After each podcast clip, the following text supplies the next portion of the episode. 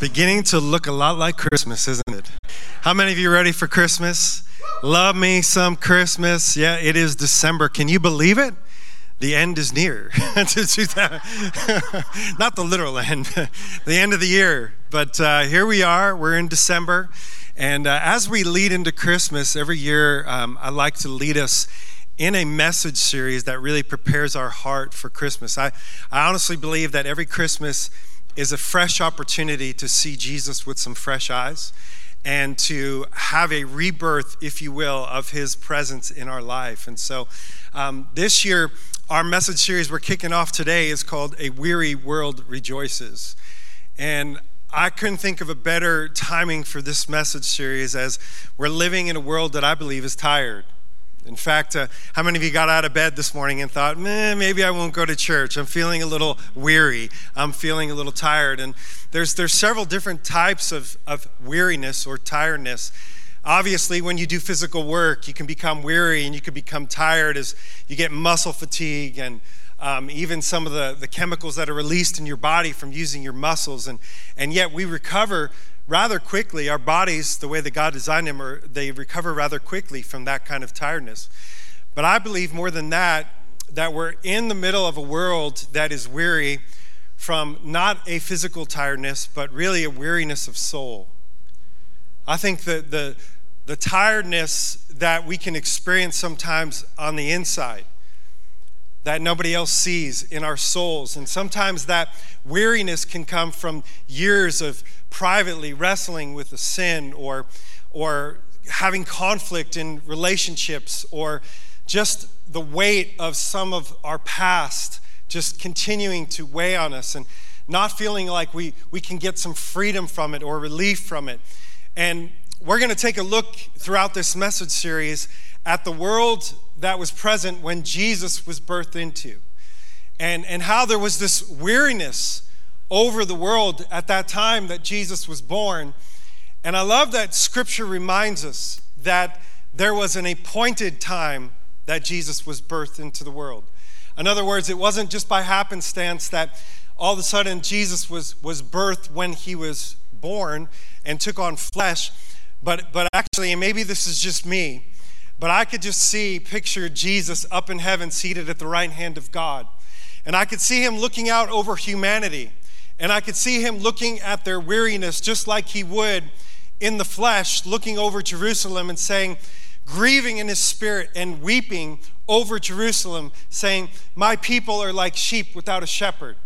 And I could just see him up in heaven sitting, sitting at the right hand of God and feeling the pain, feeling the tiredness. And I could see him looking at the Father and saying, Is it time yet, Dad? Is it time? And I could see him just tapping his feet, just, just ready, just sitting on his throne, ready at that moment when the Father would say, Now is the time that he would leave his throne in heaven and he would come and he would take on flesh and he would bring hope to a weary world. And that world, when it would recognize the Messiah has come, the Savior of the world was born. And even on that day, as we read in Luke chapter 2, when a few people would actually recognize the fact that God was born in the flesh and that the angels would surround uh, the shepherds and they would exclaim, Glory to God in the highest, and peace on earth to all men in whom God's favor rests. And they would proclaim good news to all mankind. And so we're looking at a world that was weary but now can rejoice. And I love that word rejoice. The word rejoice actually means to return to joy. And so I believe this Christmas season, and my prayer for us as we go through each week of this series leading up to Christmas Eve, is that we would return to joy and that areas in our life where we are tired, where for many of us we've carried weariness for years, maybe you've been believing, as my wife was talking about earlier, for physical healing. Maybe you've been believing from breakthrough from a private sin. Maybe you've been praying for reconciliation with family members. And even during this Christmas, this season, that God would bring reconciliation and return joy to your soul.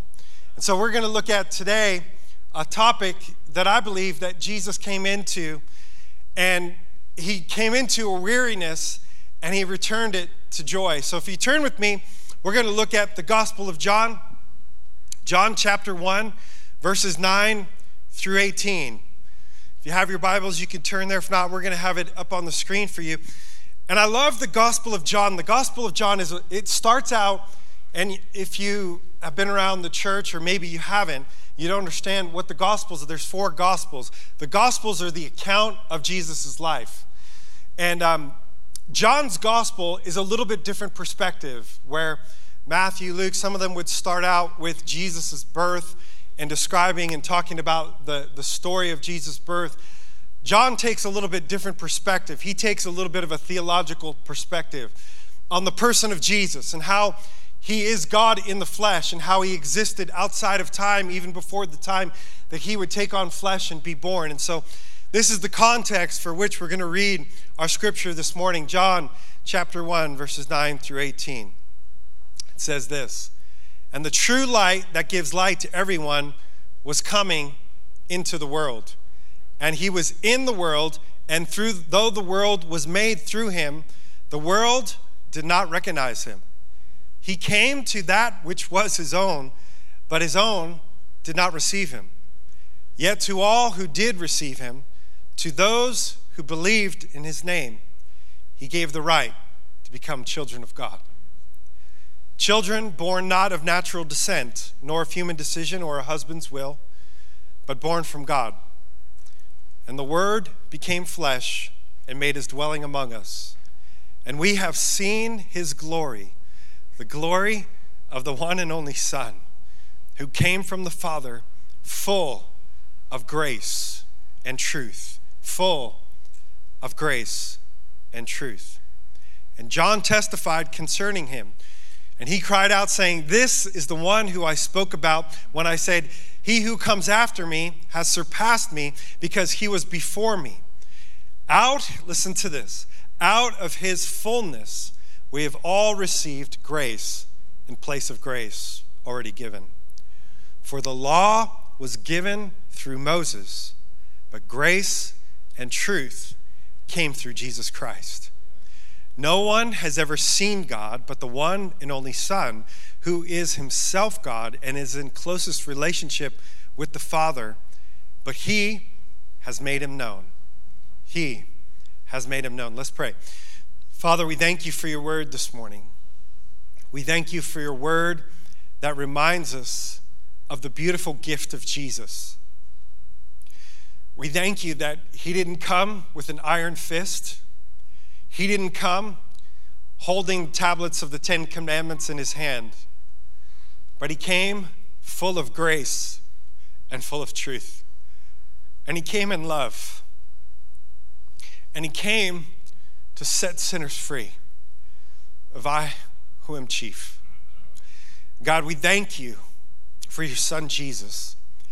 As we celebrate the Christmas season, we celebrate his arrival, his coming and the hope that we have because of his coming, but more importantly, because of the life that he lived, the life that he led, and his death on the cross, fulfilling the law and forgiving us of all our sin and unrighteousness, and giving us hope that we can rejoice and be glad. So we do that today because this is the day that you've made and we will rejoice and we will be glad in it in Jesus' mighty name. Amen, amen, amen. Well, I don't know about you, but I just feel a really sweet presence of the Lord here this morning. As we lifted up his name in worship, I just really felt there was a peace. And even um, as I've been praying that during the season, that we would encounter the living God more, that we would experience more of his presence, and that because we experience more of his presence, we experience more of his joy. How many of you know that as, as believers, that life isn't easy? In fact, Jesus would uh, remind his disciples in preparation for his leaving that uh, they're going to face many troubles and problems in this world. But he said, Take heart. In other words, rejoice, for I have overcome the world. And one of the things that we draw strength from in believers is this thing called joy. And joy is different than happiness. Now, we, we've bought into the, the deception, if you will, that happiness is what life's all about. In fact, in the culture that we live in and here in America, it's so easy, it's so prevalent, it's so, so right in our faces, this doctrine of happiness. But, but the Bible talks about this thing called joy. Joy is not dependent on our circumstances aligning up correctly, but joy comes from Jesus. joy comes from Jesus. And by the way, that our strength is found in our joy, right? Come on, it's not by might, not by power, but by his spirit, says the Lord. And so today, I want to talk about a clean heart. I think that one of the things that was weighing on, and each week we're going to look at the things that were making people weary when Jesus was born and, and, and how what he brought with him, that they, they would take that weariness and it would turn to strength, it would turn to joy as he actually came and he broke cultural norms. And what I think um, actually prevents us oftentimes from having a clean heart. In fact, Jesus would say that the pure in heart are the ones that see Jesus. And, it's my prayer that we would see Jesus in, with fresh eyes of faith this Christmas, that we would see his arrival with fresh eyes and fresh joy. And if we're going to do that, we're going to need to have a clean heart because there's nothing that distorts our perspective and our lens than the baggage that we carry from our past, past sins, the, the weariness of trying to please God and other people, the weariness that comes with broken relationships between us and God and us and other people, that somehow, as we come into the Christmas season, and as we come to the end of the year, seem to get heightened. In fact, um, psychologists and sociologists are often uh, dumbfounded by the fact that Christmas time is, is supposed to be a time of rejoicing and celebration. And for many of us, it is. It's a wonderful time of year, right? No pun intended. But for many of us, you could be in the middle of the celebration, yet on the inside, you could feel tired and distant and depressed and not really feel like celebrating at all. In fact, for many people, they struggle with depression through the holidays. For many people, the holidays are a reminder of hurts from the past and the baggage from their past, things that they've done and things that have been done to them. And so, my hope and prayer is that we would break free from some of that and we would return to joy. But today, I want to talk to you about what I believe is one of the most prevalent things that was weighing on people and making them tired and making them weary when Jesus arrived, and that's this thing called legalism. You see, there was 400 years between God speaking in the last book of the Old Testament, Malachi, through the prophet Malachi to where he would speak again through the prophet John the Baptist. 400 years of silence, 400 years of not hearing the voice of God. A lot of people call it the dark ages, where they didn't hear from God and they started to wonder does God even care about us? Does he know my pain? Does he know my struggle? Does he know my weariness? Not only had God been silent for 400 years, but during those 400 years, how many of you know that uh, it's not good for man to be alone? like in more than one way.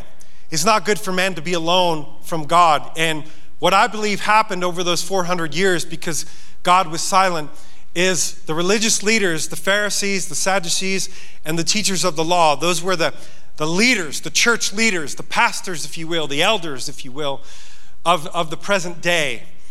They started to create extra laws and commandments to try to attain and maintain their personal holiness and their personal approval and connection to God. And so, actually, they added on to what was already, come on, I thought about this, some tough laws to keep, right? I mean, I'm doing good if I could just keep the Ten Commandments. 10. But not only 10, and not only from the Torah were the other commandments that God would, would give to the Israelites, God's people, but then the leaders, religious leaders of the day, added 610 more commandments and rules on top of the rules given through Moses and given through the law of Moses. Now, 610, that makes me exhausted just thinking about it, right? And that's exactly what happened. Now, these religious leaders felt good about themselves because they, they kept to the letter of the law. Yet, Jesus, when he would show up, he would constantly chastise them, constantly rebuke them, because he would tell them a couple of things. And he, one of the things that he would tell them is that you put heavy burdens on the people. That actually, as religious, as the religious leaders, you're supposed to show people what God looks like. But you've forgotten what God looks like yourselves, and you've taken my rules and commandments. By the way, little asterisk, look down at the bottom, are not just for me to benefit from because I want to ruin the party. like that's what I used to think when I was 20 years old before I surrendered my life to Jesus. You know, kind of like those shirts in Vegas uh, when you get married, like game over. You ever see those? You know? So they say game over. And, and I don't like that because it kind of insinuates like party's over. Like you're ball and chain now. Like, you know, you can't have any fun. And that's what I used to think about Christianity. In fact, this is one of the, the things that I believe that the enemy puts on young people and deceives young people, saying, Well, I'll follow God when I get older. I'll sow my wild oats now, get it all out of my system, and then when I get older, I'll follow God. But we never know what life can bring. And we have this moment, and we aren't guaranteed more than that. And so Jesus shows up in this middle of this legalist culture to where the, the, the Pharisees, Sadducees, the religious leaders, the teachers of the law had put these heavy burdens on the people. And so you have these two different groups of people. And actually, the way that, that the, the leaders, the religious leaders of the day saw their relationship to God was, was each law that they followed every day that they, they didn't sin was like another ring on their ladder. And that there was this, they created this religious system that, that became cold and hard and separated the good people from the bad people and the people that were underneath them. And what it did is it, is it made the average, ordinary people that were just trying to get up every morning, I believe a lot like us today, just trying to get up and follow God, they made them feel less than, that they're not enough and they'll never be enough because they're not like them, the religious leaders. And so what happened is you had these two sects of people, or groups, if you will, that God called his children, mind you. Over here, you have the religious leaders of the day who got into this thing called legalism. And then over here on this side, you had the rest of the people that started to believe that God was mad at them. He's disappointed in them. He's silent. He's distant. And they're living in this dark time. And, and that there's no way that it's actually impossible for them to please God and to be accepted by Him. So they just live life every day like a lot of people do today drink, eat, and be merry, for tomorrow we die. Right? Like, what's the point?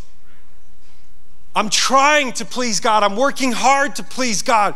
But it seems like every th- time I try, every time I try to come to church, I join that small group, I try to read my Bible, right? We're coming into the new year where a lot of us, this is going to be a time of renewal. We're going into um, in January, we always start out the year with 21 days of prayer and fasting, and we, we pray for breakthrough in certain areas. But how many of us, uh, it's like cycles every year. It's like, man, the same things come up and up and up, and I'm never going to be changed. I'm never going to be different. And we could come under the weariness in our soul, weighting down on us of condemnation, guilt, and shame. That somehow I've got to do more to be accepted by God, for Him to please me. But I want us to understand this thing called legalism because I think one of the dangers in modern day church, and actually one of my fears as a pastor, is that we would slip into this thing called legalism without even recognizing it. And like the Pharisees of the day, we would become blind guides. That we wouldn't even recognize it in ourselves. And we would become like these Pharisees that Jesus would rebuke, saying, you clean the outside of the cup, In other words, you come to church all cleaned up in your Sunday best and you sing the songs, and, and, and, it's become religion, an external thing to where we sing the songs, we know when to say amen, we know when to raise our hands, we know when to do all the stuff, but on the inside, we're tired because we don't know what to do with the sins that we struggle with. We want to be loved by God and we want to, we want to be accepted by the church and people. But if we're not careful, we could actually reject and put up walls between us and the people that need Jesus the most. That's exactly what the religious leaders were doing. Jesus would rebuke them time and time again. You're actually making it harder for people to enter into the kingdom. Why? Because you're not representing me well. You're giving them the letter of the law without the heart of the law. See, God never gave us the law to institute a, a cold religion that's based on rules, but for us to recognize our desperate need for a Savior. So, what is legalism?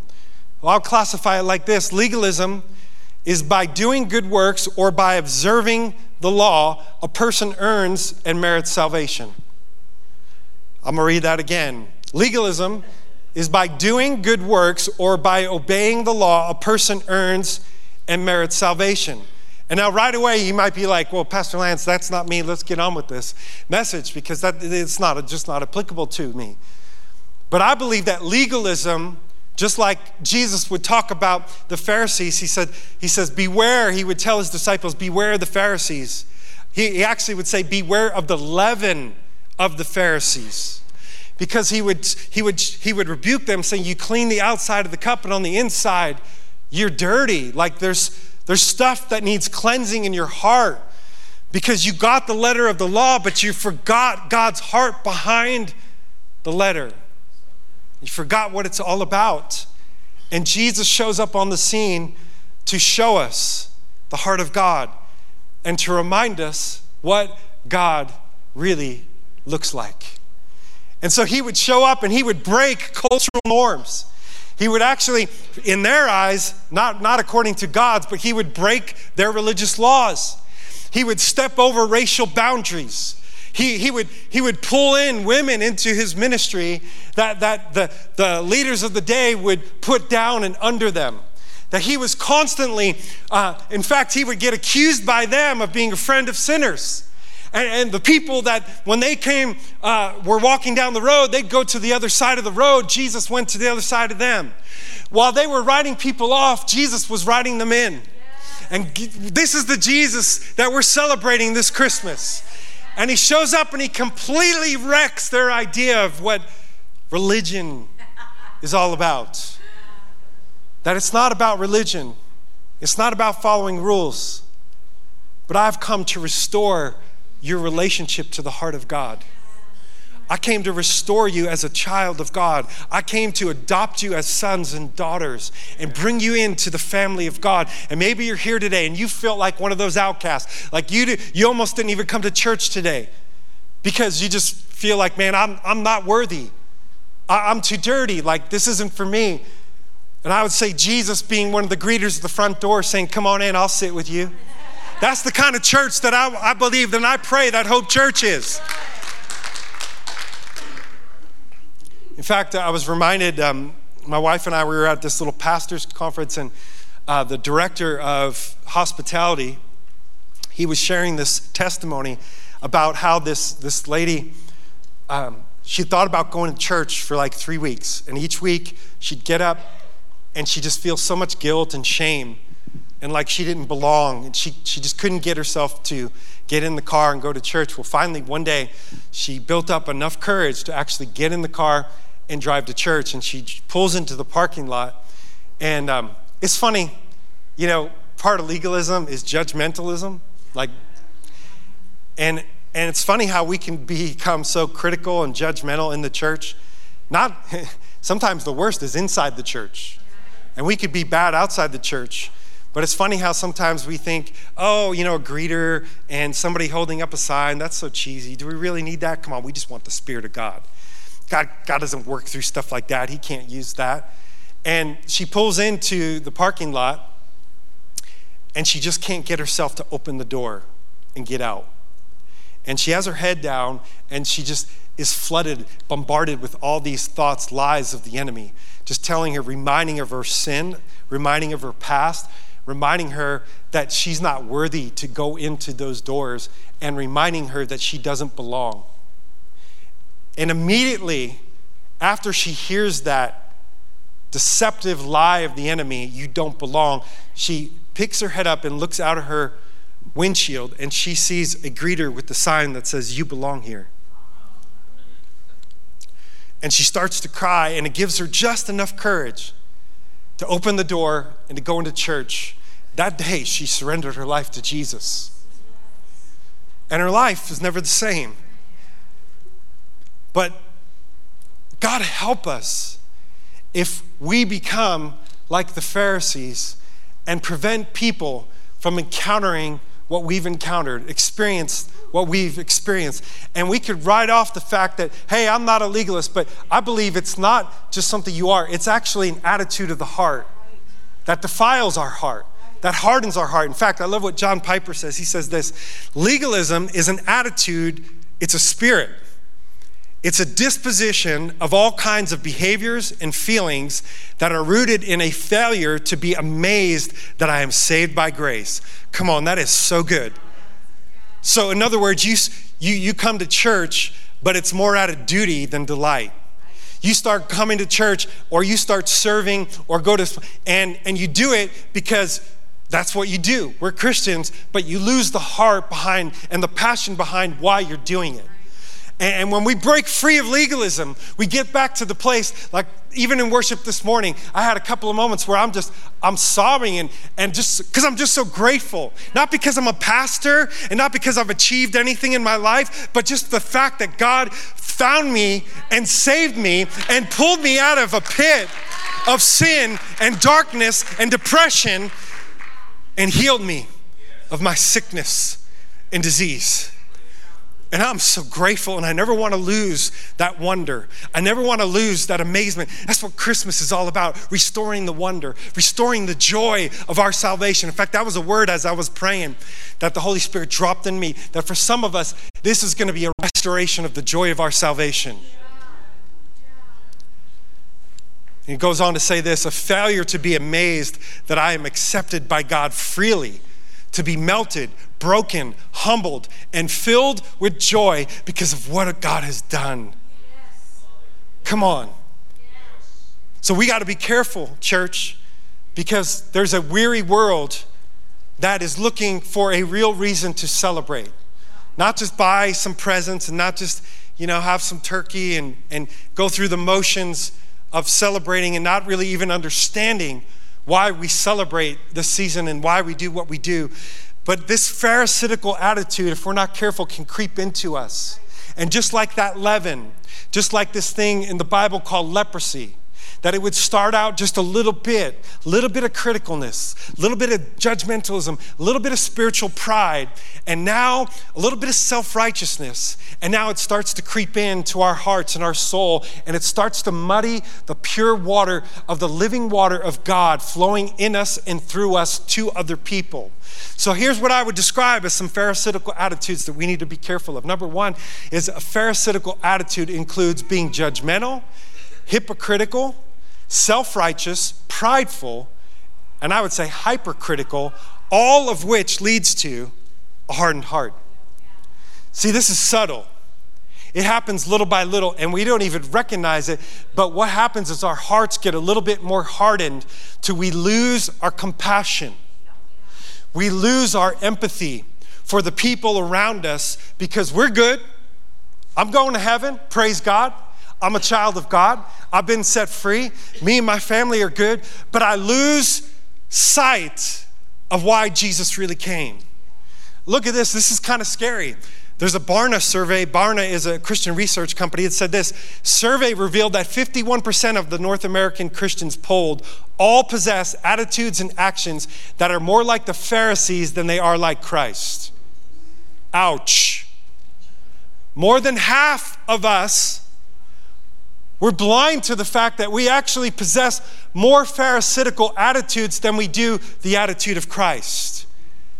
Paul would remind us Don't just think of your own interests. Come on, this Christmas season. Come on, what if we allowed the Spirit of God to cleanse us from our Pharisaical attitudes? And what if we allowed Him to give us a new heart and a new spirit?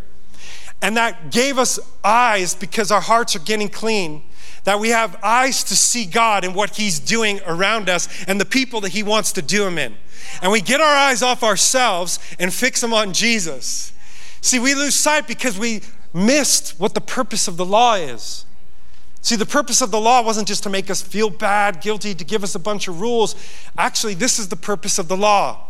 The purpose of the law was to help us to recognize our sin, yet here's the problem it's powerless to help us obey the law. So we know what we should do. Come on, Paul, preach to us, Romans 7. Oh, the things that I want to do, I don't do.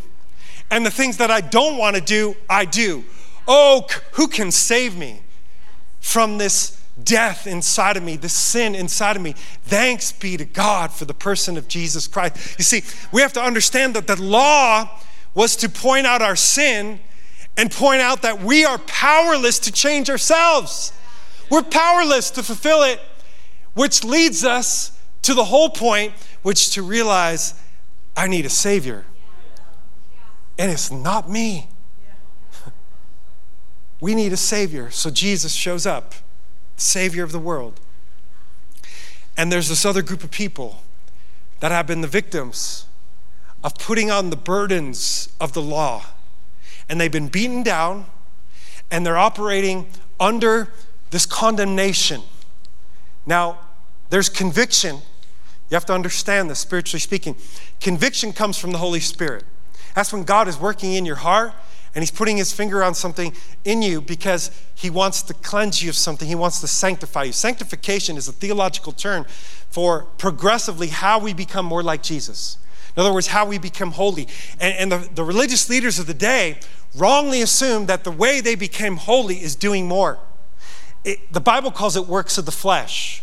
So it is, I'm gonna, I like Joyce Meyer, she says that's works that don't work. And, and we all know it because we try to change ourselves. And this is why in January we're gonna have a list of uh, New Year's resolutions, and by mid February, they're gonna be out the window, right? That gym membership you're gonna keep paying on. It's on auto renewal because you got a discount, but you're not showing up to the gym. And this is why year after year, and we have to learn that we're never gonna be able to change ourselves that Jesus shows up with great joy. The angels would say, I have good news to tell you, and this is the essence of the gospel. The gospel is the good news. And Jesus showed up, and the angels let everybody, let the world know it's time to rejoice. I've got good news for you. A Savior, the Messiah, is born in Jerusalem. And because he was born, he can be birthed in you. And he could bring you new life, and he could bring you new hope, and he could return you from desperation to joy. And Jesus came in John 1:17 it says for the law was given through Moses but grace and truth came through Jesus. Jesus never compromised the truth. He never compromised the truth, but he led with grace. You know, the Pharisees were harsh people. They, they always separated themselves from common people, from sinners. They were always like trying to keep themselves clean by not associating with people that were unclean. And, and, yet, Jesus came, and you know the harshest thing that Jesus ever said to a sinner? Go and sin no more. That's the harshest thing he ever said. But he never compromised the truth, but he always led with grace. See, he connected with their hearts before he corrected them. And, and we have to learn something, and I believe that we can get the heart of Jesus this morning, not just for people, but for us. And so, what I want to do in the remaining time is I want us to look at this story in Mark chapter 1, verse 40 through 44. I want to read it to you, and then we're going to look at a, a depiction, an artist rendering of this in the movie Cho- or the series The Chosen. How many of you seen The Chosen? I love The Chosen. Now, don't send me a letter. I know it's not completely scripturally accurate because they, they take some artist, you know, artistic liberty to, you know, add on to the story a little bit and to make it come to life. So I understand that. But I think that one of the things that I love about The Chosen is I think it depicts Jesus in, in closer to the way that he really was, closer to his heart. So listen to this story, and then we're going to watch this clip from The Chosen. It's Mark 1, verse 40. It's the story of this man who had leprosy.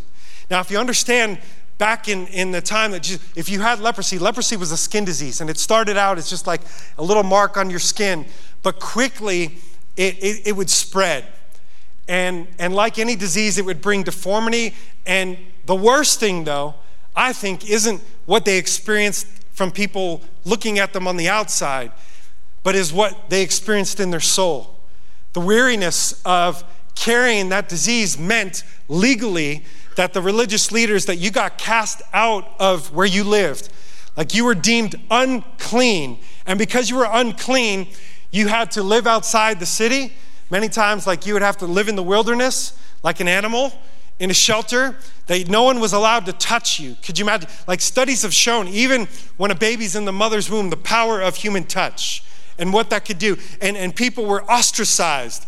They were, if, if you were coming down the street, everybody would scream and run to the other side of the road and sometimes even threaten you to get out of here. This is, this is what leprosy did. Actually, in the Bible, leprosy is a type and shadow of what sin is in us. It makes us unclean.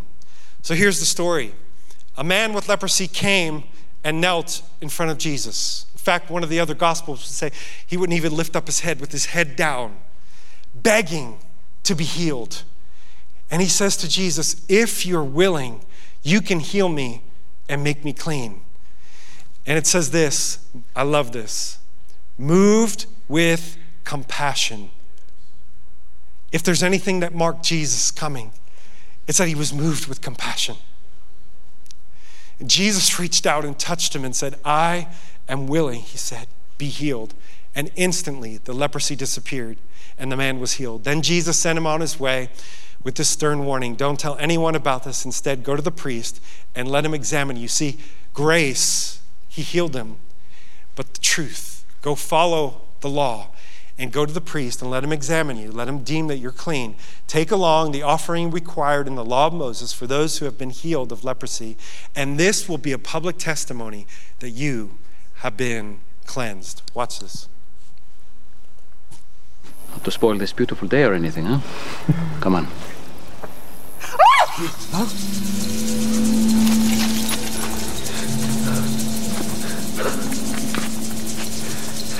It's a leopard. Stay back. Cover your mouth. Don't breathe his hair. Don't come any closer. It's okay, John. It's okay. Rabbi, Rabbi, Rabbi, you cannot. His disease. You.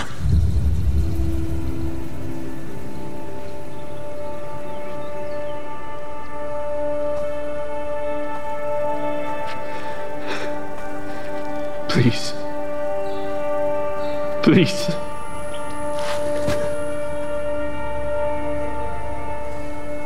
Please don't turn away from me. I won't. Lord, if you are willing, you can make me clean. Only if you want to, I submit to you. My sister, she was a servant at the wedding. She told me what you can do. I know you can heal me if you are willing.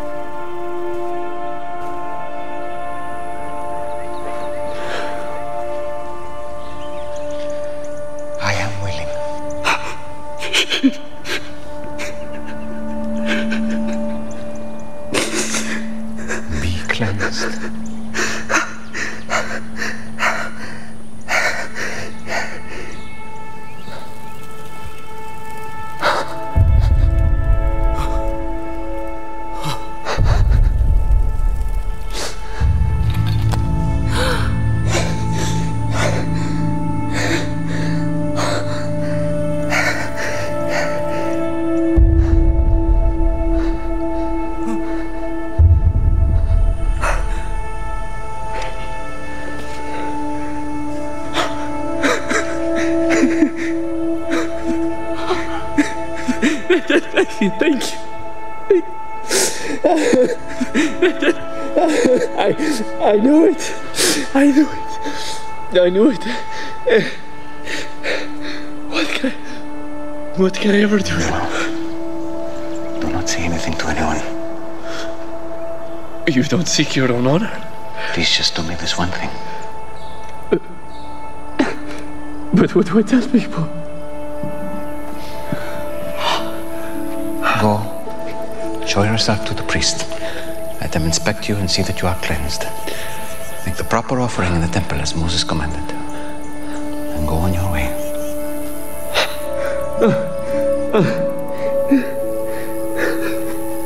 Who has an extra tunic? Just one of you, just one of you. That's enough.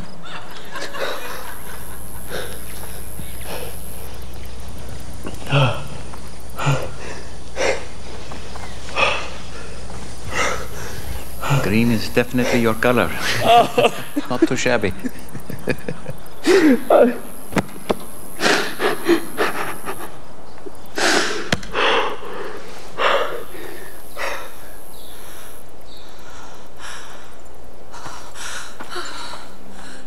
Hey, it's Dallas.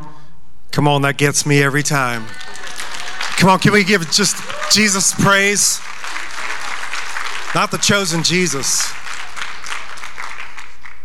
But just like that, that leper, I don't know about you, but the sin in my life was like a disease.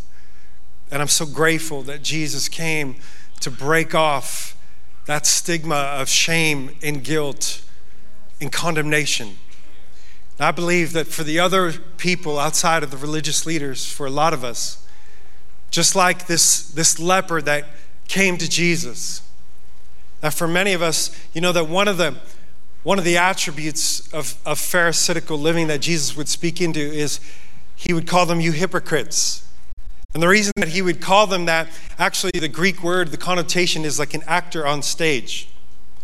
In other words, that they would appear to be one thing, but on the inside be something else.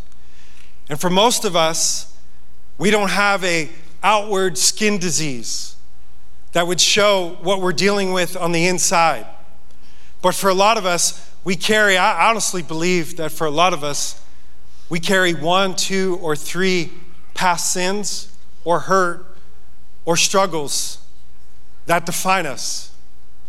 And just like the religious leaders of the day, how they would cancel out leprosy, and we're living in a day and age of cancel culture, that for a lot of us, we feel like we've been canceled out by God because of the sin in our life, that somehow we don't measure up, that we can't be approved, that we can't be accepted, and because of it, we can't be loved. In fact, the, the word stigma, I want to read to you a definition. Just like this man who had leprosy, he, he had a stigma that he was unclean, and he had to deal with that. But a stigma is a mark of disgrace that is connected to the events of someone's past. The origin of the word comes from a brand or a tattoo, something that is permanent and connected with disgrace and unworthiness. Um, I don't know how many of you ever read Nathaniel Hawthorne's book, The Scarlet Letter, that he wrote in 1850.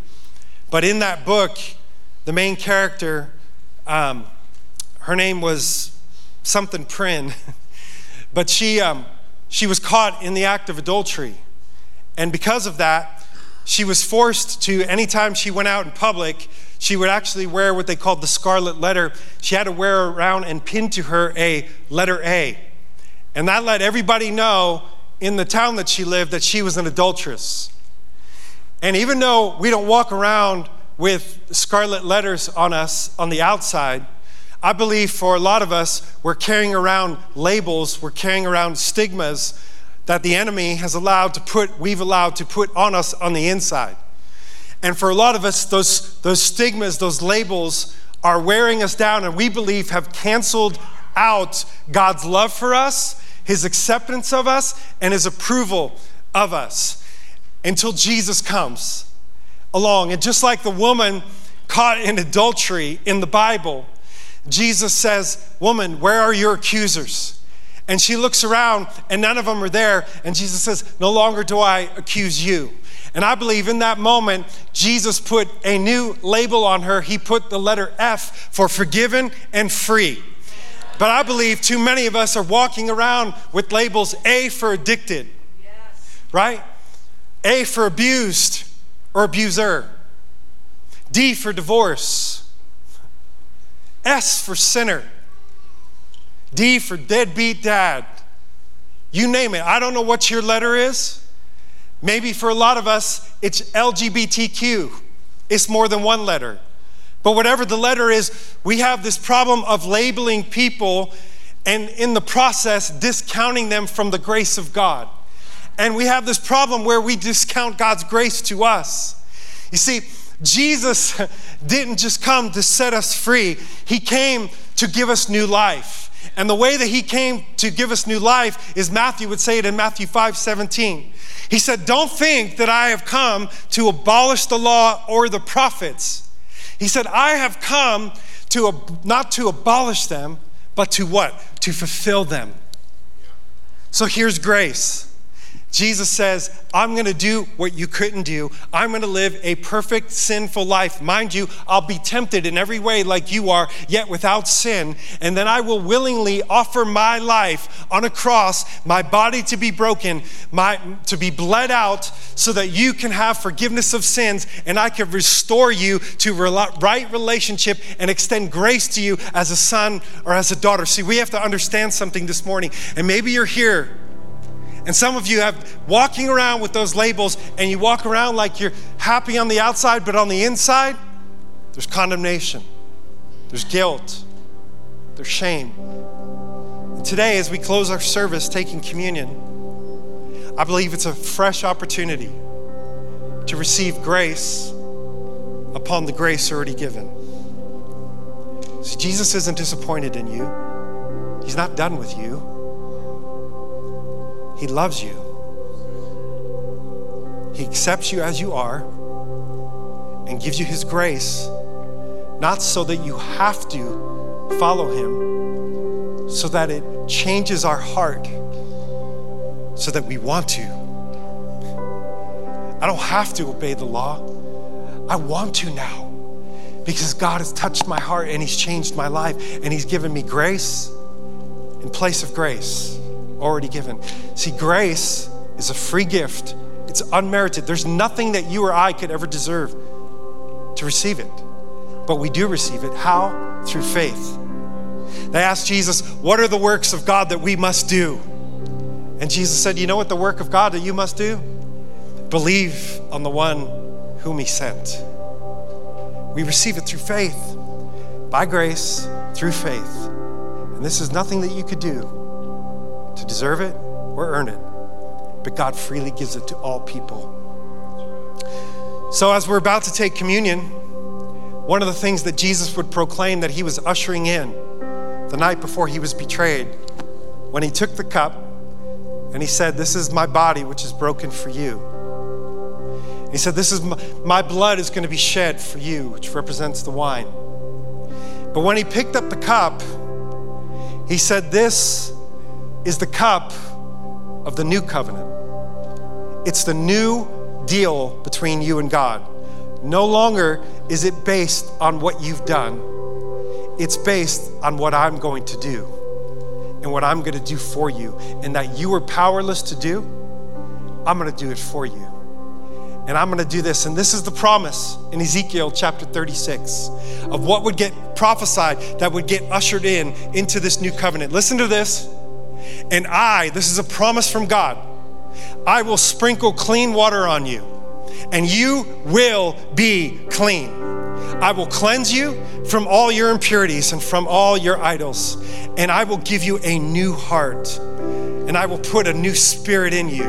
And I will remove from you the heart of stone and give you a heart of flesh. And I will put my spirit in you. And listen to this, and I will move you because of that new spirit and that new heart to follow my decrees and be careful to keep my laws. It's the new covenant. So now I want us to just take a moment and do this. Do what First John talks about when it says that if we're willing to confess our sins, to freely admit that we have sinned and that we confess our sins, that God is faithful and just, true to his own nature and promise, and he'll forgive us and do what? He'll cleanse us one time. He'll cleanse us continually from all unrighteousness, from all our wrongdoing, everything not in conformity to his will and purpose for our life. That's some good news, isn't it? So I want you to just close your eyes in this moment. Maybe as I've been talking about a clean heart this morning, you recognize that there's some Pharisaical attitudes in you. Or maybe you're on the other side of that. Maybe you've been dealing with condemnation, shame, guilt, been walking around with those stigmas, those labels from your past, from the things that people have done to you. Maybe you're here this morning and you've never received Jesus as your personal Lord and Savior. This is the day. The Bible says today is the day of salvation. I don't think it's happenstance that you're here this morning to hear this message. I don't believe it's by chance you're watching online. I believe you had a divine appointment at just the right time while we were still sinners. God so loved us that he sent his one and only Son, that whosoever should believe in him will not perish but have eternal life. My friend, you can make that decision right now and say this prayer. It's simple. Say, Jesus, forgive me. I'm a sinner. I want to be saved by your grace. Will you forgive me? Will you wash me clean? Today, I repent of my way of living and surrender my life to you. Will you come in and put your spirit in me and renew a right heart in me? In Jesus' name. The Bible says that taking communion is for believers. So if you just prayed that prayer, welcome to the family. For the rest of us, let's just take a moment in the presence of God. Let's just check our hearts. There's anything there that we need to confess to God or to someone else, let's do that and let's come and take the elements when you're ready. Take them back to your seat. The worship team's going to lead us in this final song. And as you're taking the elements, let God sprinkle your heart and cleanse you in Jesus' name.